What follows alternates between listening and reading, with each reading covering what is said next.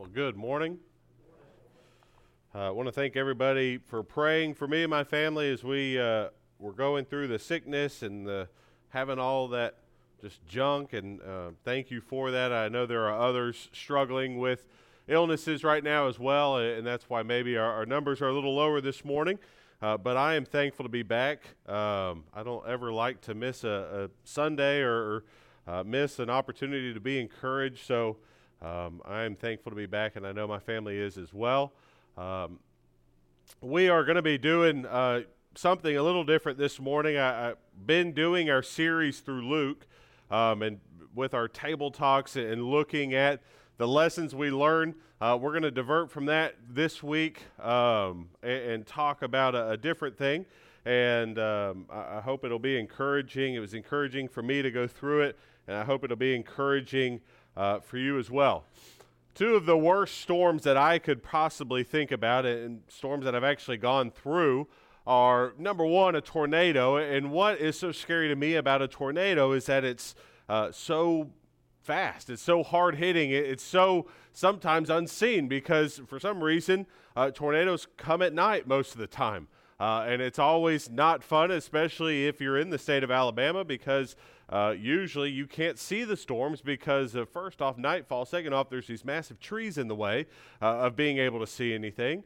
And so tornadoes really scare me for that fact. But then you also have these storms in the south. We may not be as affected as much up here, uh, but my wife certainly was. Being raised in Florida, they were always ready for hurricane season to come about.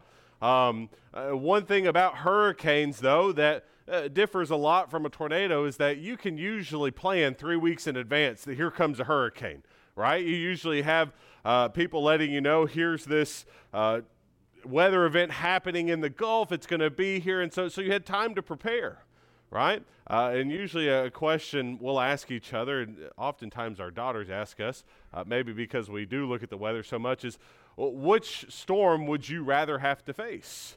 And so, my question to us this morning is which storm would we rather have to face? Would you rather have to face a tornado, or would you rather have to face a, a, a hurricane? For me, I'd rather face neither, but if I had to choose one, I'd rather choose the hurricane because tornadoes freak me out, to be honestly, because they are so uh, unplanned for. They're so unseen. Uh, yes, we can tell there's a, a, weather event coming maybe a day before, but still, you never know if a tornado is going to hit. Uh, you never know if it's going to happen where you're at. And so that's why a hurricane may be more appealing to me, is because I can plan for it and I can say, see you later, right? Uh, now, I want to take that same idea and I want to relate it to our, our Christian walk, right? Which of those, if you were to see those in, in terms of trials, would you rather face? Would you rather face the trial like the tornado? The trial that comes about unplanned, unseen. Uh, we don't know it's coming, and all of a sudden, in the middle of the night, we just have a trial hit us. Or would you rather go through the trial that you know is coming? Uh, when you think about what's going on right now in, in our lives, uh, we have a tornado trial happening, right? One that none of us could have planned for, one that just came upon all of us all of a sudden.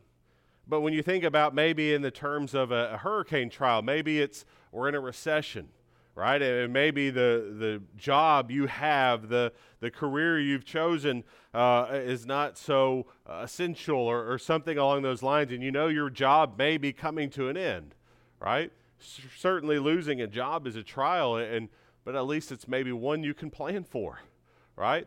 Now, which of those types of trials would you rather go through in your life? If you're like me, my answer was neither. I don't want to go through any trial right? I don't want to have to face any of that. I don't want to face the one that's going to hit me all of a sudden. I don't want to face the one that I can see coming, right? Because we don't like trials. We don't like to have to go through these things because they just stink. They're not fun. And we don't want to have to do that. And this morning, I want to talk about uh, calming the storm, right? Um, in Mark chapter 4, verses 35 through 41, we're going to be looking at this particular text because I think it's so applicable to us today on just understanding how to get through a storm in our life, right? Uh, how to get through things that we're facing. And it's such a wonderful part of Scripture, too, because we see just how amazing Jesus uh, was while he was on the earth, but we understand how great our God is through this text. And we really, I really want to hopefully drive home some important application for us at the end of this that will hopefully encourage us in the weeks upcoming um, and encourage us as we are, are going to be going through uh, this storm in our lives right now. So, just to understand the context of what's going on, uh, I was reading through this, and maybe a, a good lesson for uh, just to help us understand what was happening is Jesus in this gospel account of Mark.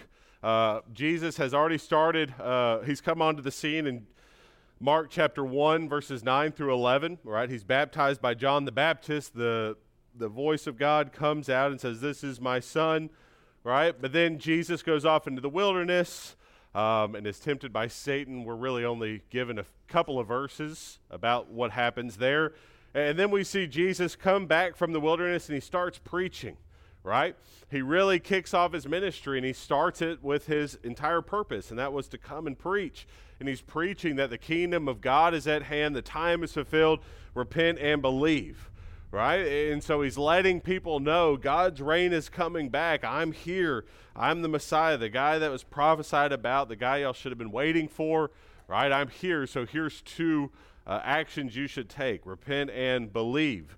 And so we see him doing that. Well, then right after that, now we're seeing Jesus continue his preaching ministry, but now he's throwing in healings and casting out of demons, right? And you'll see that really happen for the first nine chapters. First eight chapters, really, is where a majority of his uh, miracles happen in the Gospel of Mark. And it's intentional because um, Jesus is really trying to prove who he is right? He's trying to prove that he is the Messiah, he is the Christ. And so that's why you have in chapter 8 that pivotal section uh, of Mark chapter 8, verses 27 and through following right there, where he questions his own disciples who the people think that he is and who do you think that I am, right? Because he's wanting them to understand who he truly is, right? And so he's doing all this teaching and he's performing these miracles. Well, uh, also in that same area, we get to Mark chapter 4, he's starting to teach parables, right? And we have the parable of the sowers. We often understand it, but uh, I like to make the argument in Mark's account, it's more of the parable of the soils because he spends more time focusing on the different types of hearts that are accepting the word than he does actually the word being sown. Right? And he talks about those four different types of soils in Mark chapter 4. Uh, you have the hard packed road way the by the road. You have the um, rocky ground. You have the ground that has thorns and thistles coming up, but you also have the good ground, right? And he's talking in the sense of uh, these are the different types of hearts and how they will accept the Word of God, right? How they will accept it and believe it and really let it grow in their lives. And uh, he'll go on to talk about later on the kingdom of God is like a mustard seed. The reign of God in our lives is like that little seed that once we let it grow in our garden can become the greatest plant, right? And that's what our faith, that's what our trust in God uh, and letting God reign in our lives can do. While, yes, it starts small, it can grow into the biggest thing in our lives. And then he gets to this moment in Mark chapter 4, verses 35 through uh, 41, where he's getting on a boat. Notice, on that day, when evening had come, he said to them, talking about his followers, Let us go across to the other side. And leaving the crowd, they took him with them in the boat, just as he was. And the other boats were with him.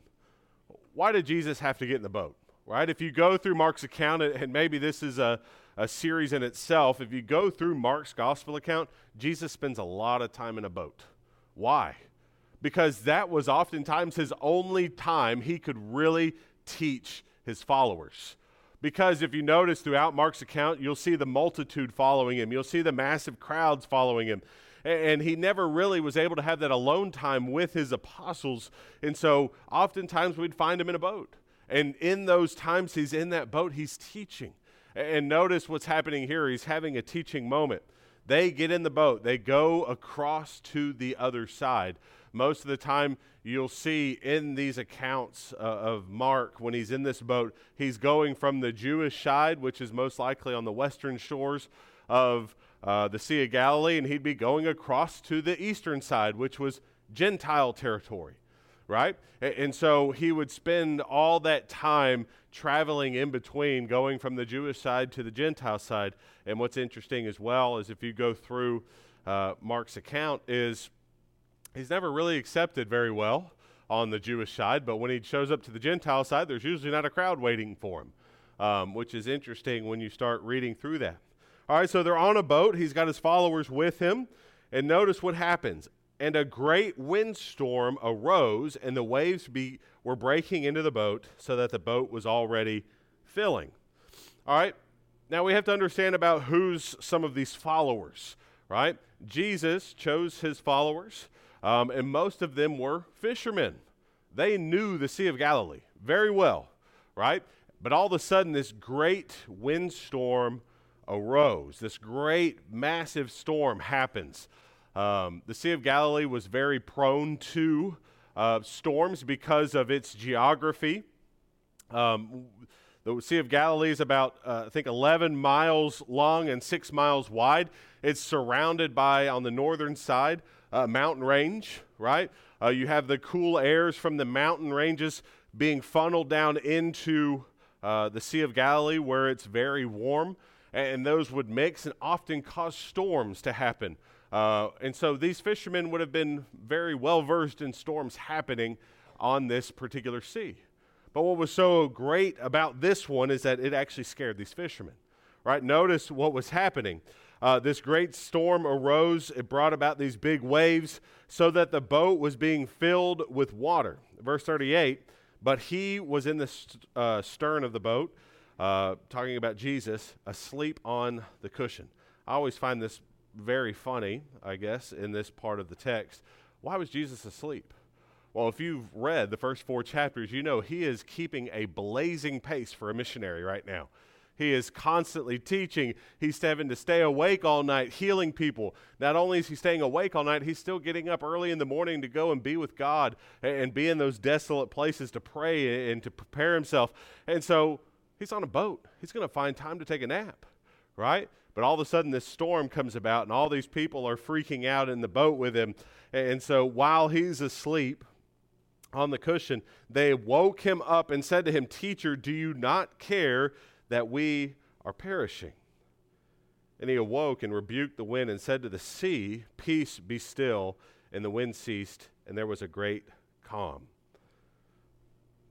You see, Jesus had already proven to these people of who he was, but they struggled understanding who he was, right? He had already performed great miracles up to this point.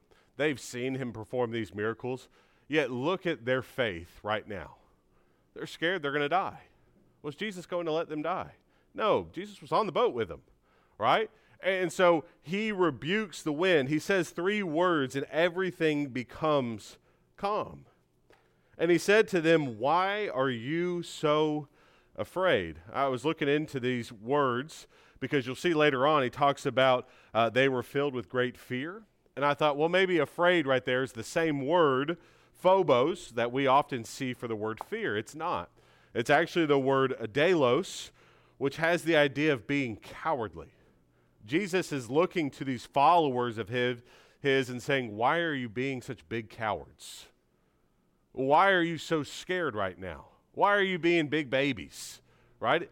It's just a storm. I'm on the boat with you. Why are you so scared? Right?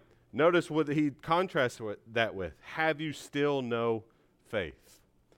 Uh, when you start to think about what he's been preaching before this, about these different parables, about how God's kingdom, how his reign in your life is interacting with your life, what is he saying to them? you guys aren't really taking in the Word of God, are you? You guys really aren't really having the, the kingdom of God reign in your lives. Why do you have such little faith? And what we also notice from this point, too, is that when we have little faith, we become bigger cowards. Isn't that true? Right? When we struggle in our faith, we become more afraid of our surroundings, of our circumstances. When we lose trust in God, we start focusing more on the externals and starting to worry a lot more. He then goes on to say what happens later on in verse 41 and they were filled with great fear and said to one another, Who then is this that even the wind and the sea obey him? They didn't know yet. And they were asking that question, and Mark purposely puts these questions in there for us as the readers to ask that same question Who then is this that even the wind and the sea obey him? Well, what's the answer? It's the Christ. It's God Himself on the earth, in the flesh, and He's able to do these things, right? And so, should we be so afraid when we have things happening in our lives? Should we be so scared? No, we should have a great faith and will help us in our fear, help us in our uh, being afraid. Some of the applications I want to make from this text, and I hope you notice that it's in here, there will be storms. Just like there were storms all the time on the Sea of Galilee, there's going to be storms in our life, right? Some of them will be those tornadoes that we can't foresee. We can't know that they're coming. What you'll notice in James chapter 1, verses 2 through 4, I use this often, or James chapter 1, verse 2 Count it all joy, my brothers, when you meet trials of various kinds. James doesn't say if you meet trials. And if you've been Christian, uh, been a Christian long enough, or if you've been alive long enough, trials aren't a matter of if, they're a matter of when. I wish I could stand up here and tell you, you if you choose to be a Christian, you'll no longer have to face trials in your life. But I can't because it happens. Now, thankfully, and I was able to talk to the teens this morning, with God, those trials become a lot easier. While, yes, they're still tough, we have a God to look to. We have a God to hope in. We have an inheritance to hope in. And we have a faith to help us get through that. You see, there are going to be storms in our life. And it's not a matter of if, it's a matter of when. Are we going to find ourselves afraid? Because Jesus says that happens really when our faith is weak. See, that's why it's so important for us to make sure we're doing our very best to remain faithful, to stay strong in our faith, with our prayer life, with our study life, with our, our being around other Christians' life. Because when those trials hit, we want to have and be as prepared as we possibly can. Next, Jesus can calm those storms. I hope you notice that as well. Yes, it's very physical of what's happening in Mark chapter 4, verses 35 through 41. There is a literal physical storm happening, and Jesus is able to show his power over the natural realm by waking up and saying three words and having everything go calm.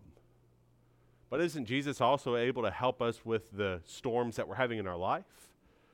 right? He makes mention of that in Matthew 11, verses 28 through 30, right? Come to me, all who are, are struggling in life, weary or heavy laden, is how he puts it, and he'll give us rest. Rest sounds like peace in my world, my uh, understanding, right? He says, I'll bring me your yoke and take my yoke upon you. His yoke is easy and his burden is light. Can't Jesus calm the storms in our life? Can't He help give us rest? Yes. You also notice in Philippians 4 6 through 9, this idea of going to God and the peace of God coming to us. Go to God when you find yourselves struggling in your life. Go to God with your prayers, your anxieties, your worries, and all of these different things so that the peace of God can come into your life. Peace sounds like calm waters peace sounds like the storm is, is able to be calmed in your life. Doesn't mean that God's getting rid of the storms, it just means He's helping you go through them, right? And that's what I want you to see from this text that we've gone through this morning is that we may be in the storm, but we should have the person with us that can help us get through that storm. And that's Jesus. The last thing I want to mention to you is who you have in your boat matters. Imagine if they didn't bring Jesus along in their boat. They would have still gone through that storm, and sadly, if we're speculating, that boat would have sank. Same thing can happen in our life as well. Notice what happens in Job. He's kind of our, our, our, bad news person when we go to to talk about how to go through trials, right? He has great, massive trials, storms happen in his life, some literal, uh, some also just in the figurative sense, right? He loses his family, he loses his farm, he loses everything. That's pretty bad. Those are some pretty bad storms, right? And how did he go through it? He had those three friends that came into his life, and the, for the first week, they were awesome. They sat there, they were quiet, and they just kept their mouths shut and they just wept with them. They were sorry for him, they were sorry with him. But then Job opens his mouth, and they said, Oop, here's our opportunity. Let's go ahead and mention why else we think Job's going through this. And what did that cause? Just more turmoil in his life. Maybe even more storms because now he's realizing, wow, my friends don't really have my back. And if we're thinking to ourselves, when we've gone through those trials, how much can friends truly help you through those trials? A whole lot.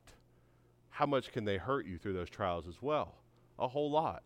So, who you have in your boat matters. Now, the most important person, most important being you can have in your boat is God Himself, right?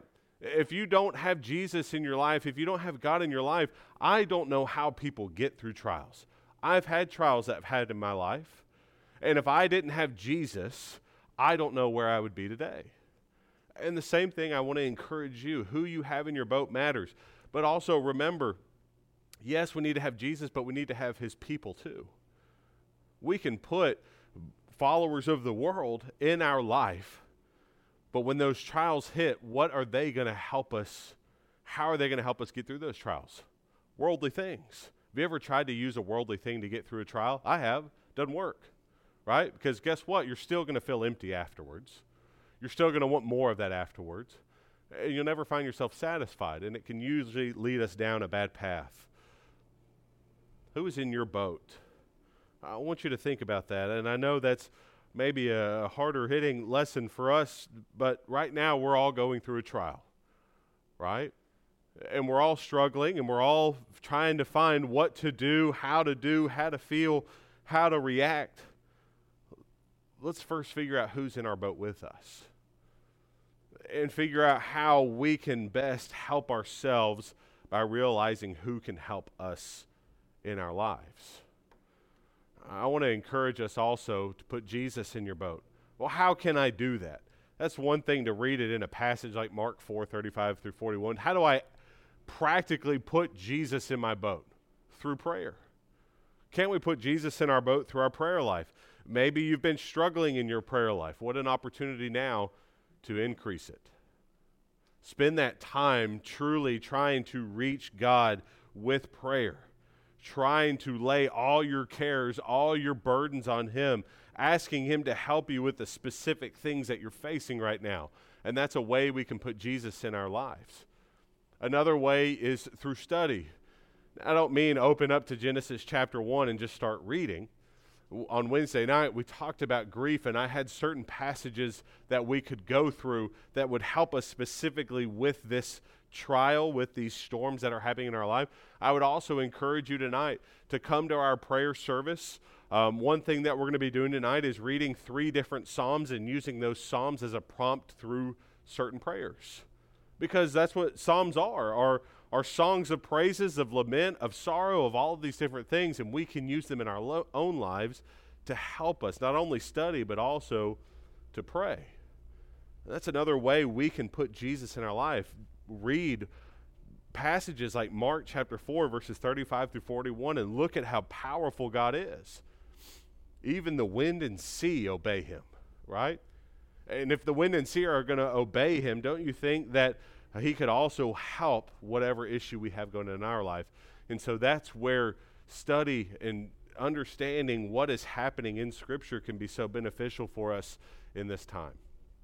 The last way is um, to put Jesus into your life is through people, through His people, not just random people, not maybe even just friends that you have that maybe are, are more into the world than they are into Jesus, because again, those people could hurt you in those moments. I also get that people that uh, claim to be Christians can also hurt you in these moments as well. So find those people who have Jesus in their life and put them in your life as well. Uh, because they will be able to help you through this time. Maybe they'll just be there to listen to you. Maybe they'll be there to hold the Kleenex for you. Maybe they'll be there uh, to offer well spoken advice from God's Word later on. Make sure to have those people in your boat with you. And I would encourage you, if you don't, find somebody in this congregation. Find a group of people in this congregation. There's wonderful people here who have been through a lot in their lives, and they would also be able to encourage you with whatever you're going in, uh, going through. I hope that has been somewhat encouraging this morning. I know this isn't an easy time. It's not an easy time to prepare lessons for. But I wanted to try and encourage us from God's Word today and, to help us to get through the storms that we have in our life. You may be here this morning and you find yourself struggling. And you would like to ask for prayers. We would encourage you uh, to come forward this morning as we're about to sing this song, and we would love to pray with you uh, as a church family. Or maybe you're here this morning and you're ready to put Christ on in baptism and, and make that step in your faith and have your sins washed away and be added to God's kingdom. We would love that morning to be this morning as well. We just ask that if you have a need, please come while we stand and sing the song of invitation.